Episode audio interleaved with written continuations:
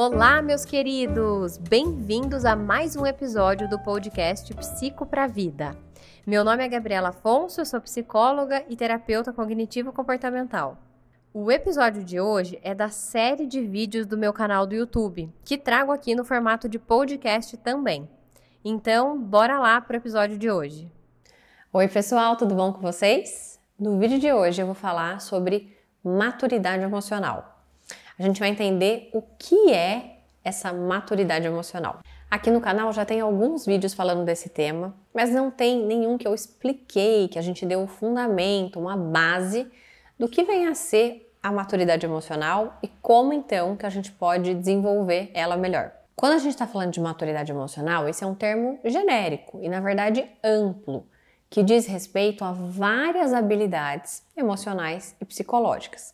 Então, o termo maturidade é como se ele fizesse referência a algo que tem um potencial e que conseguiu atingir esse potencial. Então, tem a ver com o máximo desenvolvimento relacionado com o tempo proporcional para que isso acontecesse.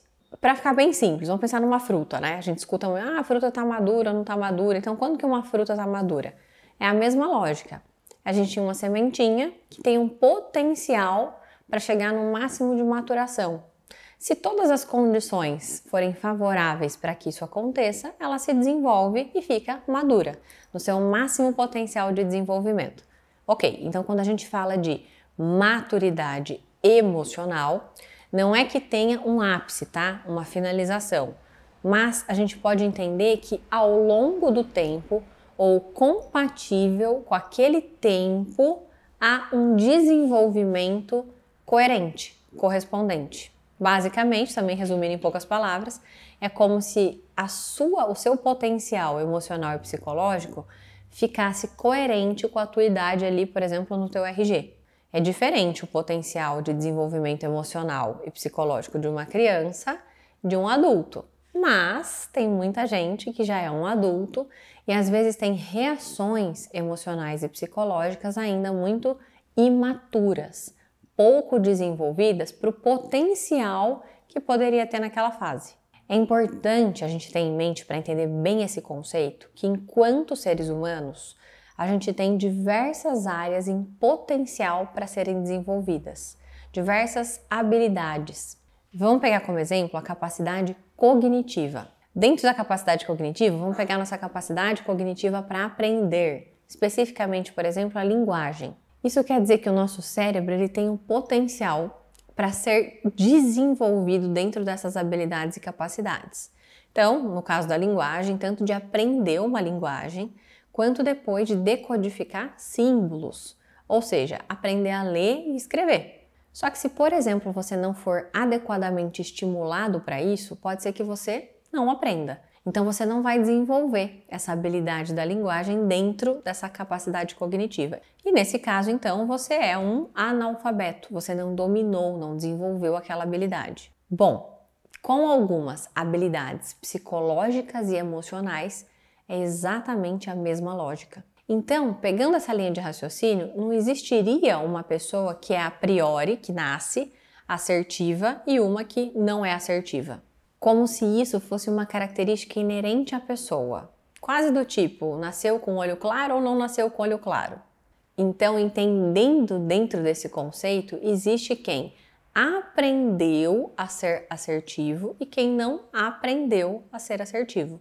Então, também não existiria quem é disciplinado e quem não é disciplinado. Existiria então quem aprendeu, se desenvolveu para ser disciplinado e quem não. Então também não existiria quem tem autoestima e quem não tem autoestima.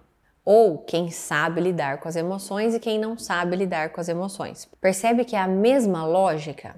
Aqui a gente está falando de habilidades emocionais e psicológicas. Então a grande questão é que pode não ter havido condições ideais, favoráveis, para que você aprendesse e desenvolvesse tais habilidades. E por quê?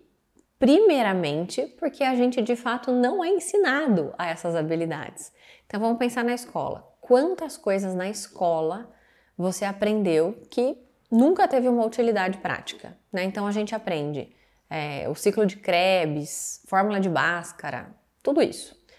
mas não necessariamente né, você usou tudo isso. Enquanto algumas habilidades que seriam fundamentais, como essa que eu até falei no começo do vídeo, mais cognitiva também, ler e escrever, a gente também não aprendeu, isso não é ensinado. Habilidades socioemocionais. Hoje, inclusive, isso está começando a ser cobrado nas empresas, no ambiente empresarial, então as tais soft skills. Mas isso não é formalmente ensinado em lugar nenhum. Então isso realmente ficaria relegado, destinado à educação, né, através dos nossos pais, da família. Só que também eles vão passar aquilo que eles sabem sobre esse assunto, as habilidades que eles próprios têm e que muitas vezes também não aprenderam tantas outras. Logo, é fácil concluir que provavelmente a maioria das pessoas vai ter uma grande defasagem nessas habilidades psicológicas e emocionais. Já que eu falei o exemplo da empresa, né, das empresas, imagina se hoje, hoje, você fosse passar por uma avaliação no teu trabalho. E essa avaliação, inclusive, vai julgar se você permanece ou não no trabalho. Só que ela vai ser uma avaliação exclusivamente sobre todas essas habilidades psicológicas e emocionais, tanto de habilidades sociais, de autorregulação emocional, como você lida, gerencia as suas emoções, como que você trabalha com autocontrole, impulsividade, disciplina, tudo isso. Sendo assim, quão capacitado você acha que você seria? Como seria o seu nível de avaliação? Pode parecer estranha essa pergunta, mas na verdade isso já vem tendo impacto exatamente dessa maneira. Alguns levantamentos mostram que 9 a cada 10 profissionais são contratados por um perfil técnico e são demitidos por um perfil ou por problemas comportamentais. Ou seja, então essa pergunta é mais real do que nunca. Quanto realmente você se sente capacitado nas suas habilidades emocionais e psicológicas? E elas são amplas e diversas, elas abarcam vários desses elementos que eu falei aqui. O mais importante que eu queria trazer nesse vídeo é o entendimento de como essas habilidades se desenvolvem, principalmente em função de que elas são desenvolvidas e aprendidas. Ou seja, se você constata que te falta alguma dessas habilidades, seria completamente possível você desenvolvê-las. Justamente então para que você não caia nesse pensamento de aquela história de que ou você nasceu com ou sem essa habilidade. Não é isso. Vários fatores podem ter colaborado ou não favorecido ou não para que você tenha desenvolvido essas habilidades. E isso pode parecer simples, mas é o primeiro passo para que você consiga desenvolver mais maturidade emocional. Porque se você tiver essa crença, isso vai te limitar. Você nem vai saber que é possível ou que você precisa desenvolver ou pode desenvolver essas habilidades. E aí pode vir a pergunta: então, como desenvolver essas habilidades? Primeiro você precisa reconhecer quais são as suas defasagens. Depois, identificar possíveis caminhos para desenvolvê-las.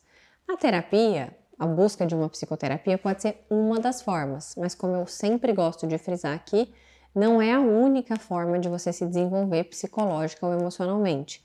Existe uma vasta literatura, livros para leigos que já podem ajudar muito e cursos também. Então, já vou aproveitar para deixar um super convite de uma grande oportunidade no dia 4 de maio de 2023, eu vou fazer uma imersão sobre maturidade emocional. Vão ser algumas horas para aprofundar nesse assunto e de fato trazer ferramentas, formas que você pode utilizar para, uma vez identificada algumas dessas deficiências, dessas habilidades, você saber como desenvolvê-las. E de fato conseguir o que é mais importante: gerenciar os problemas da sua vida, encará-los de frente e realmente resolvê-los. Espero muito que você tenha gostado desse conteúdo e que tenha sido útil para você. Me siga também no meu Instagram, psigabrielafonso, com conteúdos diários, e no canal do YouTube, Gabriela Afonso, com conteúdos semanais. Um beijo enorme e nos vemos no próximo episódio.